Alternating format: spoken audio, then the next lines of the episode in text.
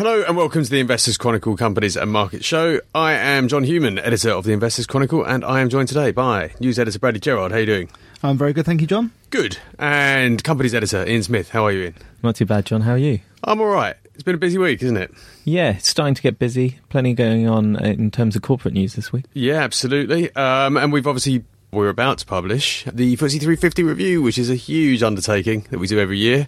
40 pages of, uh, of your finest analysis. Yes, yeah, sector by sector across uh, every stock in the FTSE 350. We're looking at the trends and picking on a lot of the stocks. It's really interesting. A few kind of overarching themes this year.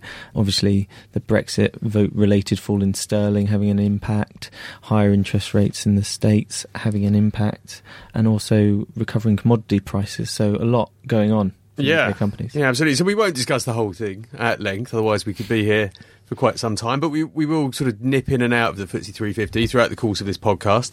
Lots going on, as you say, in the corporate world. Some bad news. You know, the profit warnings are starting to mount up this year. We've had a few more today, obviously not in this week's magazine. But yeah, it's it's kind of an interesting picture. There is sort of buoyance out there. You know, the Dow hitting 20,000 for the first time ever. But at the same time, we're seeing some kind of tricky trading performances across the board. Absolutely, you, you note that sort of stock market high in the US. I kind of find that very interesting against the contrast for one of the numbers in the seven days section. About 23 billion was the size of the order book for a 40 year UK government bond. So while you've got this sort of, as you say, ambulance around the stock market and the Trump trade and everything, there's clearly a desire still for a certainty of a level of income, uh, 40 years out as well from the UK government. So I find that really interesting. But yes, as you say, we've had some poor corporate updates recently. Um, obviously, one that's in our news section this week, which might as well touch upon, is, is BT, of course. Yeah, now this, I mean, this isn't entirely to do with a poor trading backdrop. This No. is this is uh, Partly, some jiggery pokery that's been going on over in Italy. Yeah, I mean that, Um, that that's the bigger bulk of the problem is that they they had flagged this potential problem earlier, or I should say, late last year. Um, the issue being brought to their attention by a whistleblower last summer. Um, they had in October last year said that they reckoned the cost of what's happened in Italy would be about 145, 150 million mark. What, what, what has happened before we go on? Um, yeah, sure. So what has basically happened is, in the words of BT, is a sort of a complex set of accounting transactions that effectively make it look as if the Italian division has been making more money than it has done. I think, in essence, is effectively not sort of booking all the costs that it should have done. And obviously, this has been now a light has been shone upon this, and BT now reckons that the write down will be 530 million pounds. So Obviously, a, a lot greater than the initial estimate that they predicted back in October. Yes, and a lot greater it seems than that business was ever likely to make in a single year, even when it was cooking the books a little bit. Yeah, I mean, the, this is one thing. One of the comments um, that was put out yesterday by some of the people who invest in the stock was that they were surprised at the magnitude of the hit it caused.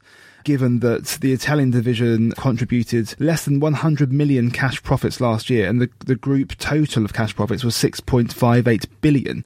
So it is a small amount. So the the fact that this has had such a large impact on BT, the shares on the day were down pretty much a fifth by the end of the trading day. But yeah, it's huge. I mean, that's It was, I mean, yeah, it's knocked off its value. yeah, for such a vast company, and of course, this now compounds problems that people have with BT anyway. I mean, there, there are people that invest in BT with the knowledge of the fact of its pension deficit, which is very large, and the uh, the fact that the regulator Ofcom is on BT's back about OpenReach.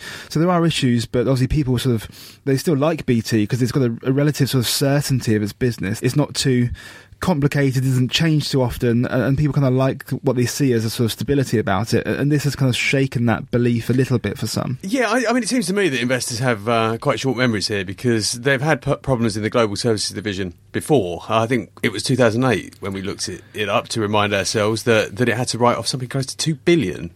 Yeah, so the problem they had in 2008 was that it was more about their expectations of the cost efficiencies they would get out of contracts. So I think it was more forward looking in terms of unrealistic assumptions, um, which actually led them to do a whole um, top down reorganization of the entire global services business, which is kind of provides managed IT, network, and other services so it's re- quite interesting if you look at what they did at the time, how they tried to address it. As I say, it was quite a top-down reorganisation. They tried to reduce the number of operational hubs in the business and make kind of top-level changes.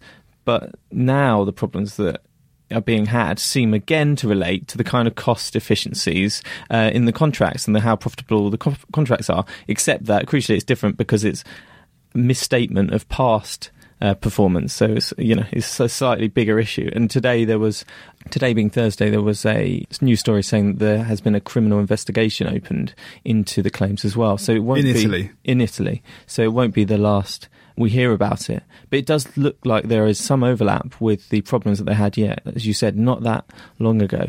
Yeah, I mean, I looked at this in a, in a previous job actually, and it, it just seemed to me that they were having to spend huge amounts of money up front in a lot of these contracts, and the actual terms of the contracts would you know, would never enable them to make a, a decent return out of it. Perhaps that's why someone has decided to, to try and downplay the amount they're they're spending up front in, in Italy. It also reeks to some extent, and I'm pretty sure some uh, some some you know heavyweight investors and commentators have also said that what has management been doing? You know, why has the board level management not had its eye on Italy? You know, over the the last few years, um, when there was always a risk of this kind of thing happening. And that they know in the past that they've had unrealistic assumptions. Yeah, exactly right. It, clearly, the, the management rejig that they had at the time, the organisational rejig they had at the time, hasn't really taken in terms of making sure that the group level knows what's going on at the at the national level. Yeah, I mean, some people have also suggested that you know they've got a bit carried away uh, in the kind of consumer side of things, uh, particularly with their investment in sporting rights, and and and that's one of the reasons perhaps they have taken their eye off the ball of a somewhat, you know, boring. To use a, a kind of, you know, uh, the least disparaging word I can think of for managed IT service contracts, it's not the most exciting part of the business. Sports, I, I, guess also those sports and the, the, the, sort of the retail customer is also becoming very important because what uh, what was also included in the announcement about all this um, shenanigans in Italy we're talking about was also the fact that um, another of their divisions, which deals a lot with sort of local government and government contracts, etc., that was also finding times a bit tough too. So I think uh, the way they wrote it kind of suggested that they know that sort of certain contracts were winding down, but in some cases that was that's been happening a lot more quickly than they expected to. So they've also got this pressure in that in that division, the one that sort of corporate government division. So in, in, in effect, you kind of they they are clearly wanting and almost need to look at the consumer sector more. Yes, maybe that's caused problems elsewhere, but it looks like that is going to be kind of the crux potentially of, of the near term future performance. Yeah, I mean, I mean, this kind of and this raises the open reach thing because you know there is pressure for them to uh, at least somehow within the existing structure um, operate OpenReach at an arm's length that doesn't give its consumer business uh, unfair leverage over its competition, um, and that pressure is mounting. And BT's response has not seemed to have gotten far enough. And there, I would suggest there is a risk that at some point they uh, they are forced to spin off OpenReach in its entirety. Yeah, the position at the moment is that they will be forced to legally separate OpenReach, but obviously how that is done will be crucial in terms of how much they retain the benefits of OpenReach ownership. We should add that there's going to be a trading update, um, a Q3 update from BT on Friday. So that might have some better news on the consumer side of the business to uh, outweigh some of this some of this bad news. But yeah, it's going to be crucial. And a couple of interesting things over the past week on that. One was that BT is going to consider now charging for its uh, sport packages, which previously had been kind of giving away for free, uh, and that had benefited it in terms of marketing its broadband um, contract and the whole OpenReach link that you mentioned there. The other is that Sky, whose results came out on, on Thursday, they are are going to offer a dish free option from 2018, so you won't have to have the satellite dish. And it's interesting in terms of the consumers' businesses, that part of it is getting closer together in terms of the offering between the two businesses, the commoditization of, you know, live sport. And just to mention, just to cut the whole thing off, Sky actually had a constant currency turnover rise of 9% in their Italian business over the reported period. And it's much more of a consumer facing business. Yeah, but it's much more of a consumer facing business, which I think kind of demonstrates this. It's the difference between being a consumer facing business or being like BT, a business that still does a huge amount of the infrastructure and the nuts and bolts, and yet all the focus of both the group level and also regulators is on the um, consumer facing business for, for, for, good reasons. But like you say, does it mean it's distracting from what is still a huge part of what they do, which is the slightly unglamorous and also very costly and more costly than they have presented un- recently? Un- unglamorous. That's a much nicer word than boring. Thank you, Um, yeah, I mean, it's interesting. And, and uh, you know, what you've just said kind of also supports the case for some kind of breakup of, of BT it's too big to manage in its current form with the various directions that management are being pulled in. Yeah, and I think that it's definitely going to be addressed to an extent, regardless of what happens with OpenReach, because there is the um, kind of independent um, boss of that business, and there's going to be have to be a kind of board structure. So, depending on how legally separate it is, I think there is um, an acceptance on you know any side of the debate that BT can't continue to do it all in terms of managing it from a central kind of group structure. Yeah, I mean, BT is an important shareholding for for a lot of uh, private investors. I mean, uh, I guess a lot of people would have bought in at the time of the flotation back in the 80s, if I remember rightly. I don't remember at all, actually, but uh, I think it was in the 80s. What, what do we think about the shares? I mean, this is this is a you know, big hit yesterday, down 20%. We spoke about Pearson last week, and Pearson is a company who also saw its shares fall very, very sharply after a profit warning. We're not convinced, as we write in this week's magazine, that uh, there is any light at the end of the tunnel there. Do we think there's any light at the end of the tunnel for BT here? Well, the, I suppose the crucial difference is that Pearson has had to scrap its dividend, whereas BT has um, is holding on to it um, at the moment. So that's why the open reach thing is also really crucial because investors will be very keen to see how BT's cash flows are affected by whatever happens to OpenReach and the ability of all that to actually support the dividend going forward. So part of the reason Pearson was so hit was that it rebased its dividend uh, going forward. Interesting. I'm just looking at the uh, FTSE 350 media, what we call it telecoms and broadcasting, in fact. Uh, BT obviously falls into. Uh, we've also got ITV in there. There was some speculation this week that ITV, the takeover that has long been speculated, could finally be about to happen. And that's something we actually talk about in this piece here. Yeah, it's something that we've um, been thinking for a while with all of the kind of well global um, mergers in this division that ITV as a producer of content and content that makes quite a lot of money could be a takeover target of one of the kind of uh, big media groups.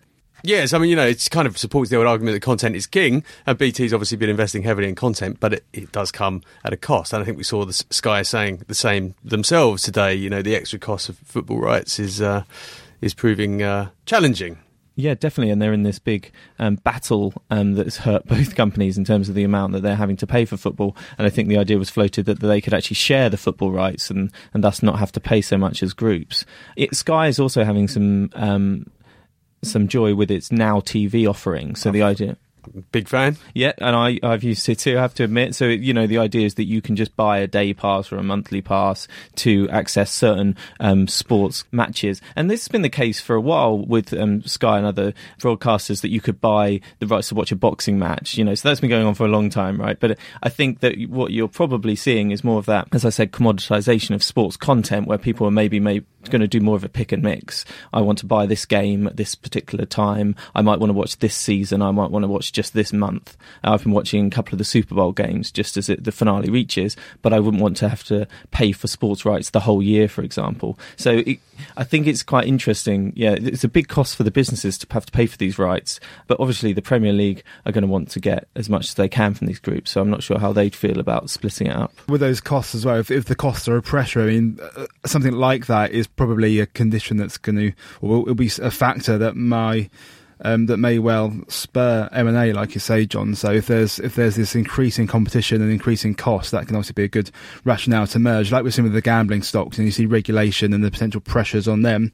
The solution in the industry has been to merge and get bigger. So it's it's completely conceivable that we'll see a deal for ITV. And Fox um, and Sky, the, the mooted takeover, a big part of that is about creating a content creator, you know, a content owner across um, many different kind of genres and, and types of content. So, yeah, that kind of merging to create players that have a large amount of content to sell is definitely happening. And you can see how that's responding to the threat of Netflix and Amazon Video and all these other young upstarts. Indeed, indeed. Um, let's talk about uh, another company that's not in the magazine, but we can use it as a useful segue into some FTSE 350 discussion. Unilever had some uh, had some numbers today, not pretty.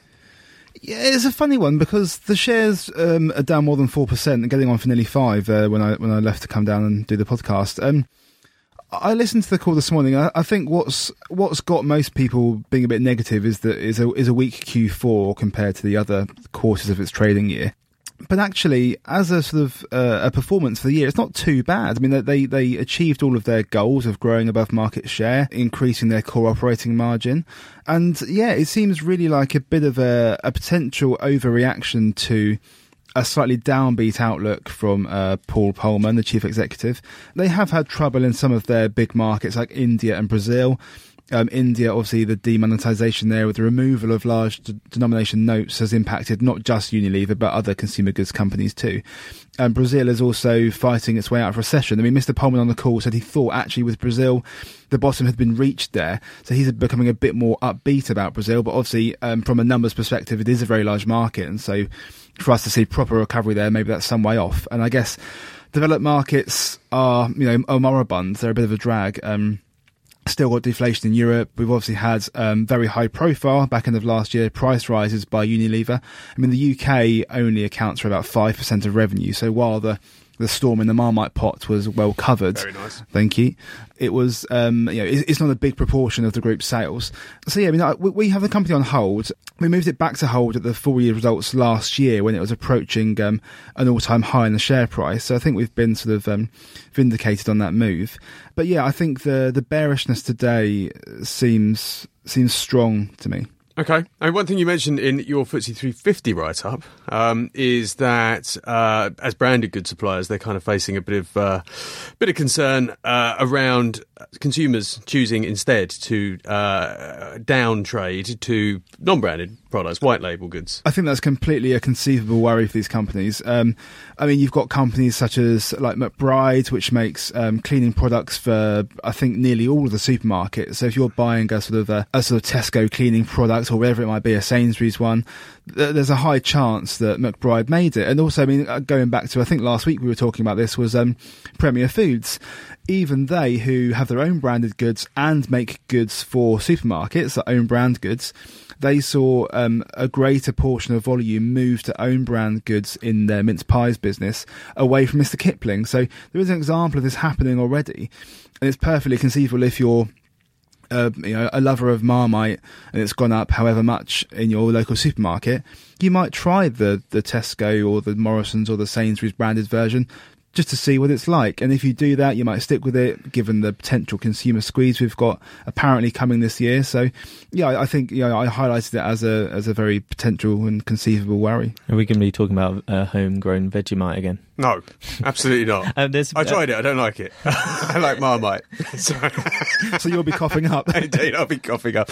I mean, you know, so so we've talked about you know content is king in in the media world, brands working in the consumer goods world they might still be. Might they might still, still be. be. Um, and things like innovation and developing them, like things, silly things like squeezy packets of Hellmann's mayonnaise, like that gets people buying it again. So, which I cannot comprehend. Nor me, but there you go. And we did pick up on a similar trend in the clothing retailers. So there's something that our retail correspondent Harriet Russell's been taking a look at is whether you will get this squeezed middle. The idea that people in the kind of mid market will trade down in terms of the clothing goods they'll buy, whereas actually the upmarket um, kind of pound will be better protected. And there wasn't a very good trading um, period over Christmas for Next, which led some people to think that was the case. But then we had better trading from M&S, so it's still early days. And uh, at the moment, in terms of what the economic picture is going to be like this year, 2017, uh, the jury is still out on that we haven't quite as had the um, collapse yet, but that's before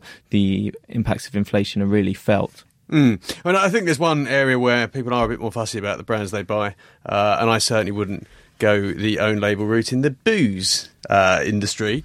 Diageo seems to be proving that that point has some good numbers today. Yeah, they did. Uh, the market likes them. Um, uh, again, key things from the call this morning were um, its US performance, it's doing a lot better there. Um, that had been an area of weakness for the company, but their sort of focus on their brands, um, their big campaigns out there, like Keep Walking was their sort of big Johnnie Walker campaign out there, which which plaudits from a sort of uh, an industry perspective, but also consumers lapped it up too, um, and also things like reserve brands, so um, sort of the slightly more expensive um, versions of uh, whether it is Smirnoff or Johnnie Walker or their other brands. Um, have been doing very well, particularly in areas like China, that sort of thing. So, um, yeah, they had some good updates. Their, their strategy of focusing on those big brands, C- Captain Morgan being another one, seems to be working. They're catching up with the pace of growth in the US market. That's been a, a key thing, I think, over there. And uh, dollar strength versus sterling weakness uh, helping them out. That will indeed help. Yeah, huge amounts. In fact, I think that. Yeah, that large proportion. I think it's something like forty percent of sales, roughly. That's uh, approximate. Yeah, not much left in the uh, the beverages sector, certainly from the alcoholic uh, perspective. No, obviously SABMiller went last year. Um, no, well, back in the 2015, really was when the deal was kind of struck. Um, so yeah, it's all, all a bit um, soft and, and stale in the beverages sector now. Yeah, yeah. I mean, it's it's, it's quite interesting. Uh, this sector. Obviously, there's one company that isn't in it that we uh, that we like, which is Fever Tree because it's on AIM. But uh, Yep, and again, they had a very good trading update the other day. Um, just yeah, remarkable growth. Um, uh, people keep questioning how long it can continue, and it just it just keeps on keeps on giving and giving. yeah, absolutely. Gin and tonic. Oh, you can't beat a nice gin and tonic. Clearly not. Okay, what else have we got in the FTSE 350 that really struck you, Ian, um, as you were mulling through the 40 pages of, uh, of analysis, which I read over the weekend? Oh, was It was a fun, good? It's a fun weekend. yeah, good bedtime reading. Um, there were a few, yeah, as I said earlier, a few things that were interesting. Um, the kind of uptick in long-term rates has been good for life assurers. So since the election of Trump, uh, life assurers have um, pushed above the all share, and um, higher interest rates are better for their solvency levels, but they're also better for the income they receive on the investments that they're forced to hold. So you kind of get that double effect, and they also, you know, make the products that they um, offer more attractive to you know consumers, retirees, I should say. Um, so yeah, they, they, it might be after a long term squeeze on interest rates. Um, you know. Sign of better times for insurance companies and also life insurance companies and also banks. So that was an interesting um, trend that we might start to be seeing the beginning of. Although, actually, as Bradley said, you know, the fact that there is so much um, appetite for long term government debt um, suggests that people perhaps don't think we're going to see um, yields go much higher over the kind of medium uh, medium term. But yeah, it's the, definitely that kind of interest rate backdrop cut through a few sectors. yeah, I mean, speaking of banks, uh, RBS has some news today. Big, big fines.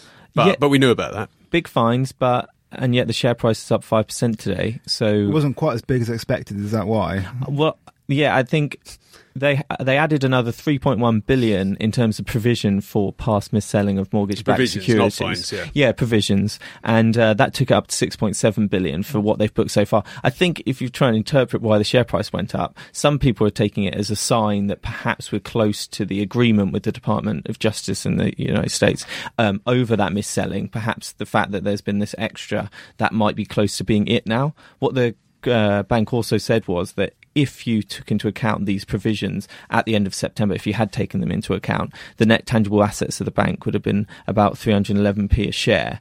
And that what that means is that the price to net tangible assets um, ratio was about 0.8. So it kind of shows you that that kind of um, discount is still there even after this. So shareholders are still thinking there's going to be some further hits to book value, um, but perhaps that is closing and the share price is up, uh, as I say, quite strongly today, and it's got some good momentum at the moment. And it's moving towards its kind of pre-referendum level.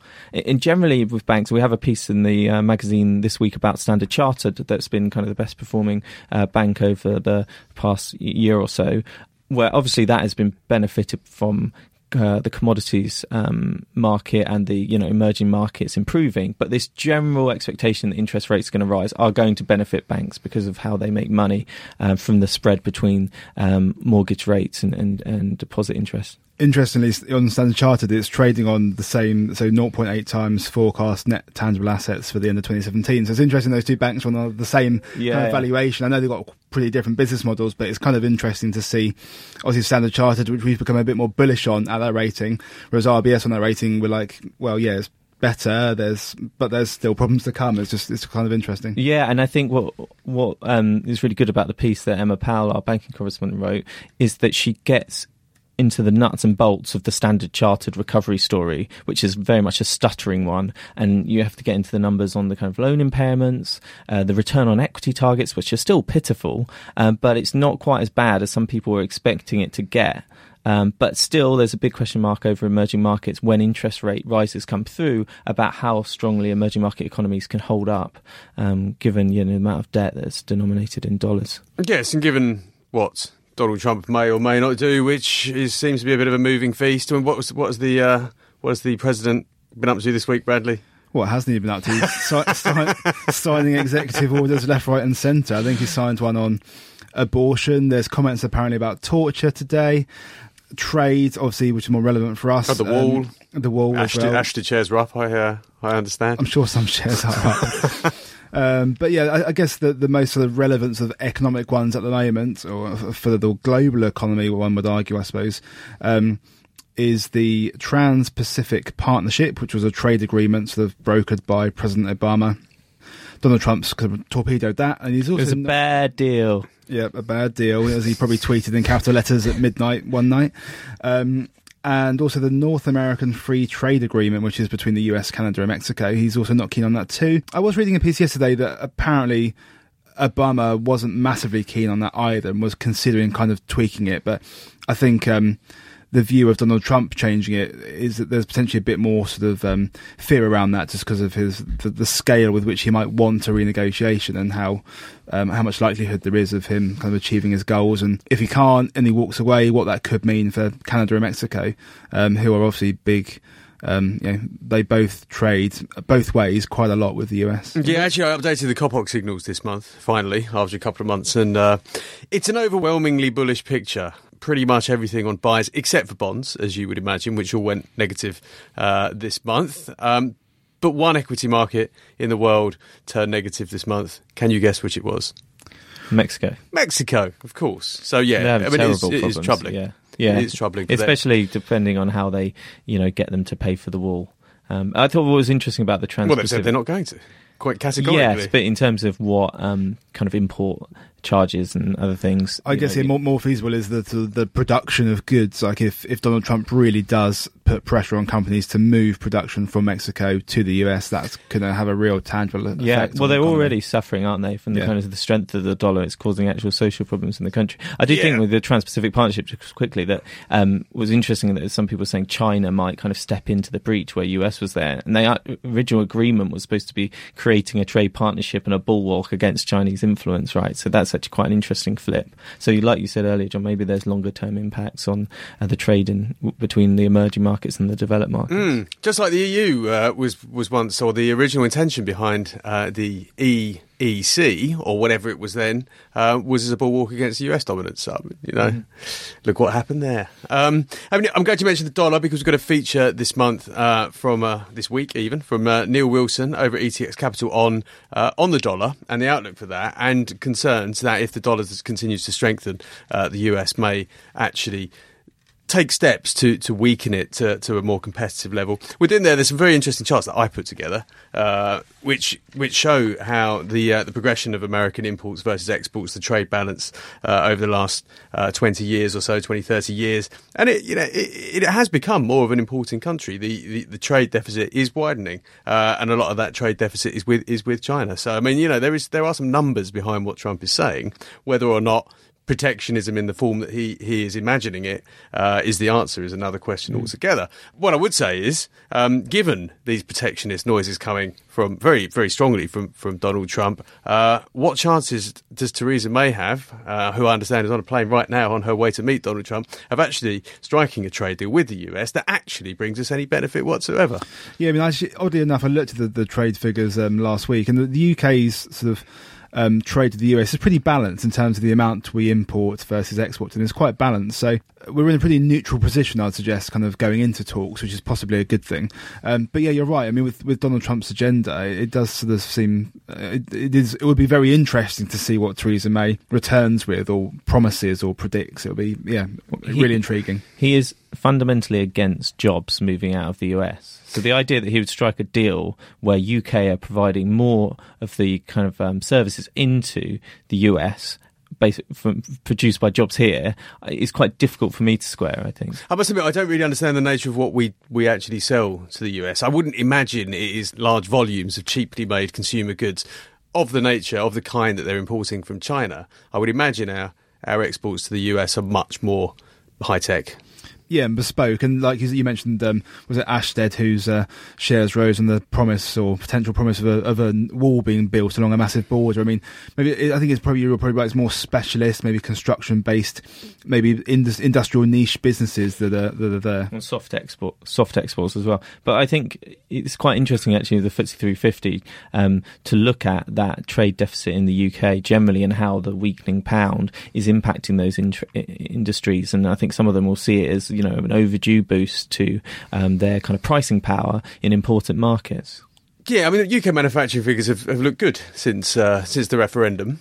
Uh, and the weakening the, and the subsequent weakening of the pound. Yeah, they have. There was um, a survey from the Confederation of British Industry uh, this week, which showed that domestic orders actually rose at the fastest pace since July 2014. That's in the three months to January. Um, so that's really good. One thing that was curious about the uh, survey, though, was that export orders, while they grew, the, the rate at which they did so um, isn't perhaps what people might have expected given the uh, the size of the fall in the pound versus other currencies. So that's kind of interesting. This obviously the the received wisdom that um, a weak pound means a boost in exports is kind of happening now, but not to the extent I don't think people thought it would. Well, you're seeing with some companies that what they're doing is using that translational benefit in order to actually reduce their prices in certain markets to increase market share. So it won't all go kind of mechanistically through. And we saw that with um, Games Workshop actually. They had that big boost because they sell so many kind of figurines and other things um, in the US market, and they took advantage of the you know the, the more of the kind of the, the currency benefit in order to reduce certain prices in the states, thereby kind of solidifying that. So yeah, there's going to be transmission stuff, but it is really interesting to see um, how it passes through. But I, I, think it's really interesting that data backed up the other earlier manufacturing output data we had. I think just maybe at the beginning of the year, which said that there was both good kind of domestic um, and also foreign consumption for, the, for manufacturing products. Although the domestic stuff as well, I should say that kind of is being driven partly at the moment by fears of inflation. Of course, there's right. a lot of sort of stocking. And companies worry that prices are going to rise quite a lot. So there's a lot of there's been a lot of sort of yeah sort of inventory stocking uh, in some industries on the basis that it could be much more expensive to buy goods very soon. So that's helping the domestic um, numbers. But of course, you know, th- we've had economic readings out today for the UK and they were quite strong. So perhaps there is actually a genuine strength there as well as a sort of um, a bit of protection against possible yeah. future inflation. Best in the G7.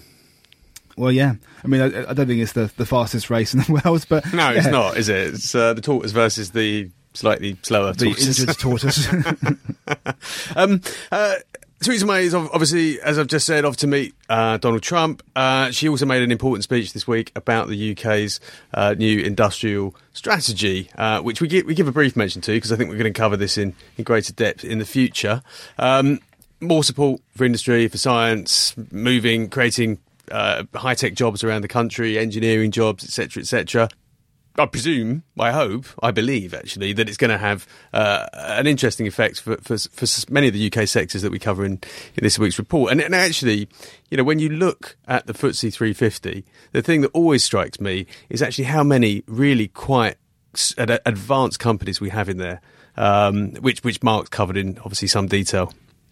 Yeah, exactly right. And but also we have a sector dropping out this year, which is technology hardware. Oh yes, yeah, yeah. So so eh, and and a new one joining in the form of payment services kind of companies. So yeah, it's interesting. But yeah, to your point about the high end component manufacturers, we've seen a lot of UK engineers and exporters trying to move up the value chain, using that expression, but trying to get into more of the higher margin specialist component bridge, uh, uh, business in order to protect themselves from downturns in the energy market, for example. So yeah, some of that work that they've done to really kind of solidify um, their market positioning and yeah get the higher margin kind of products yeah it does strike you just how many very specialist companies that we have of size uh, listed um, it's, on it's, inter- market. it's interesting you mentioned actually, you know, the, the oil and gas exposure that many of our sort of industrial companies, our engineers actually had.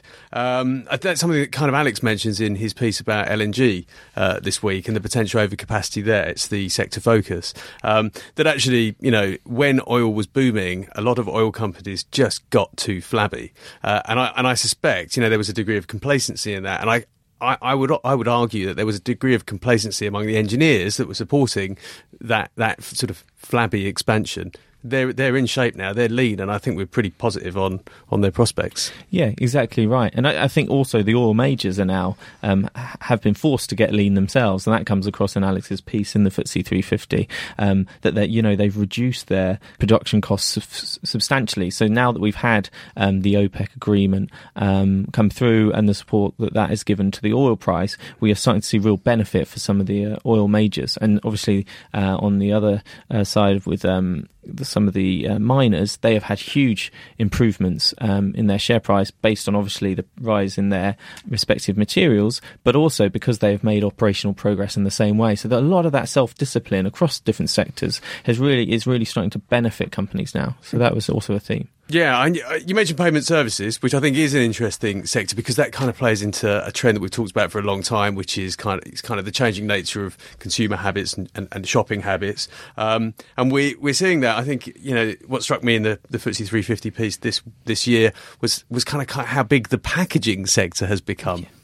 Yeah, I made exactly the same note down here. The kind of e-commerce as, impacting on uh, packaging and paper and the performance of that sector this year, and also kind of creating this new subsector um, in terms of payment services. Whereas you can see just the the numbers that e- retail e-commerce sales uh, globally will hit 2.4 trillion dollars this year. So there's a huge market here for um, companies to take hold of. And yeah, in the UK we have a few of these. Uh, companies that are really tapping into this changing retail trend. And on the packaging side, some of the uh, packaging companies in the UK are highly specialist in terms of the uh, packaging that they provide, and that is really helping them with this move towards click and collect and the kind of irregular shaped packaging market and all these things that seem unglamorous. what sort of things are people shipping?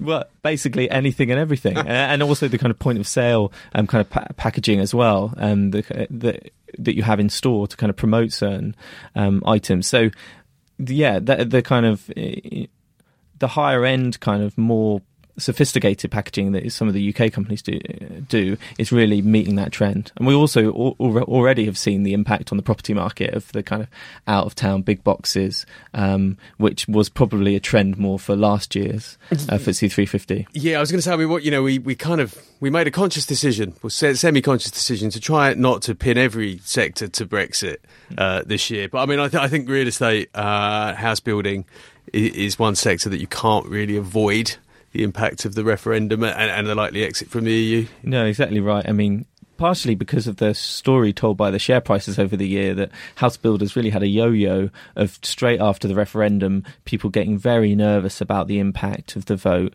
um, on the residential property market in the UK and uh, sales prices, and is this the end of the cycle for house builders? Um, and then after the Bank of England cut the interest rate, uh, and the market seemed a lot more strong um, or resilient than some people had thought, they bounced back because actually they are still paying out a huge amount in terms of dividends. Their balance sheets are more secure. Um, the supply and demand dynamic hasn't changed at all. Um, so now the question mark on the residential side um, is how much turnover is there in the market, and will we see now with the triggering of Article 50, which kind of hits in the middle of the spring uh, kind of buying and selling houses season, will that kind of have more of a negative effect on prices? But as it stands, there's a kind of stasis there. Uh, but the other side of it, which is the kind of commercial property market, that's where we, and we discussed on this podcast at the time, you know, that market really struggled with even how to value some of these office blocks. That is really what Brexit is kind of hanging over like a spectre at the moment is the office market in London, particularly, and what will the impact of um, uh, Britain's exit from the EU? What will that impact be on uh, the jobs market in the UK, particularly the services sector? So, yeah, we couldn't really ignore that because it's so important for the um, property market. It's interesting though. No, no uh, diminishing of appetite for uh, construction of new skyscrapers. I think a new one got approved today uh, at Leadenhall, one big one on the corner of Leadenhall Market. Yeah, another, another, yeah, as you say, huge building for London. I, I just, just coming back to the house builders briefly as well. Obviously, this week we had um, a bit of news flow because um, Schroders, which is a big um, shareholder in Bovis Homes, has kind of agitated for the company to be taken over. Um, so that's kind of interesting with what Ian was kind of saying there about the, the house building sector and its links to Brexit. And I guess if we do see uh, a potential pressure on sort of transaction volumes, that kind of thing, maybe that would be a catalyst for some M and A. And while sort of the um, the potential sort of suitor for Bovis, um, which was um, widely sort of suggested to be Berkeley. They them themselves weren't interested, but people were interested in Berkeley taking on Bovis. If there is a pressure on transaction volumes, perhaps we could see some M and A in the sector to kind of support that, and like we said in other sectors, you know, gain scale to weather pressures of the market. Mm. And also regulatory pressures, there being that paper out from the government looking at how they can kind of um, encourage house builders, shall we say, to um, you know develop more of their land more quickly. So yeah, that, that Bovis it was very interesting. There've been a couple of um, pieces rather critical of Bovis following the uh, kind of trading update that they had at the end of last year, saying that some completions had fallen into this year, and you had the departure of the chief executive. I wrote a column a couple of weeks ago as part of that, looking at how their return on capital had really lagged others in the sector, and they had made improvements to it, but they are a slow builder relative to others in the sector. So you, you, can understand why some people in the sector would want a company like Berkeley to come in and actually run the business. We had results this week also from Crest Nicholson, which is probably demonstrating the kind of builder that people would want Bovis to be. Completions were on time, up modestly, average selling price was up, and the dividend was up, and the balance sheet is in good nick. Um, and I suppose some of the problems with Bovis is that it has made improvements, but its return on capital employed, which is the crucial return metric in the sector, just hasn't kept pace with the others, which have all been doing very much the same thing in terms of trying to buy land in places where they're going to get the best return um, and managing their business operationally in a way that's going to get the best return. So they're maybe not getting the credit for the steps they've made, but others in the sector have made kind of st- further strides than they have. Slow builder. Never heard that one before on, uh, in, a, in, a, financial sense. I mean, I've experienced. and actually, that you know, and it feeds in. Well, I mean, that that was they weren't even my words. That was one of the kind of analysts that were looking at them was saying, you know, widely acknowledged as the slow build, and they have acknowledged that they have problems in terms of asset turn, turning around buildings. Um, so, so it's not that they're taking their time to to get a better finish. It's just that they are just worse. Well, they're not getting. Yeah. Well, I mean, yeah, you, you, could look at it in a couple of ways, but effectively they're just not turning their houses around quickly enough. And then there was a news report the other day saying that they were trying to encourage people to move into unfinished properties, and also well, I want picked, that to happen. And also, a I long picked snagging list. Yeah, yeah, yeah, exactly. In terms of the snagging list, there is actually quite an active campaign on Facebook around Bovis from the Vo- Bovis Victims Group, uh, as they describe themselves. strong. Yeah, well, so that's how they describe themselves uh, with all of the kind of snagging problems that a lot of their customers have had. So there's clearly, and I've spoken to them about this. There is, you know, clearly a reputational problem that they're having around the kind of finishing finished product. So it's not. It all adds up to not a particularly good picture about their ability to deliver good houses on time. So mm. yeah, it's interesting. But we've had a change in management now. We're having one, um, and you know, a change in ownership probably shouldn't be ruled out. Yeah, which manager are they replacing? Because that sounds like an operational thing to me. Well, it's the CEO who's departed. Yeah, but he doesn't manage the building sites, does he?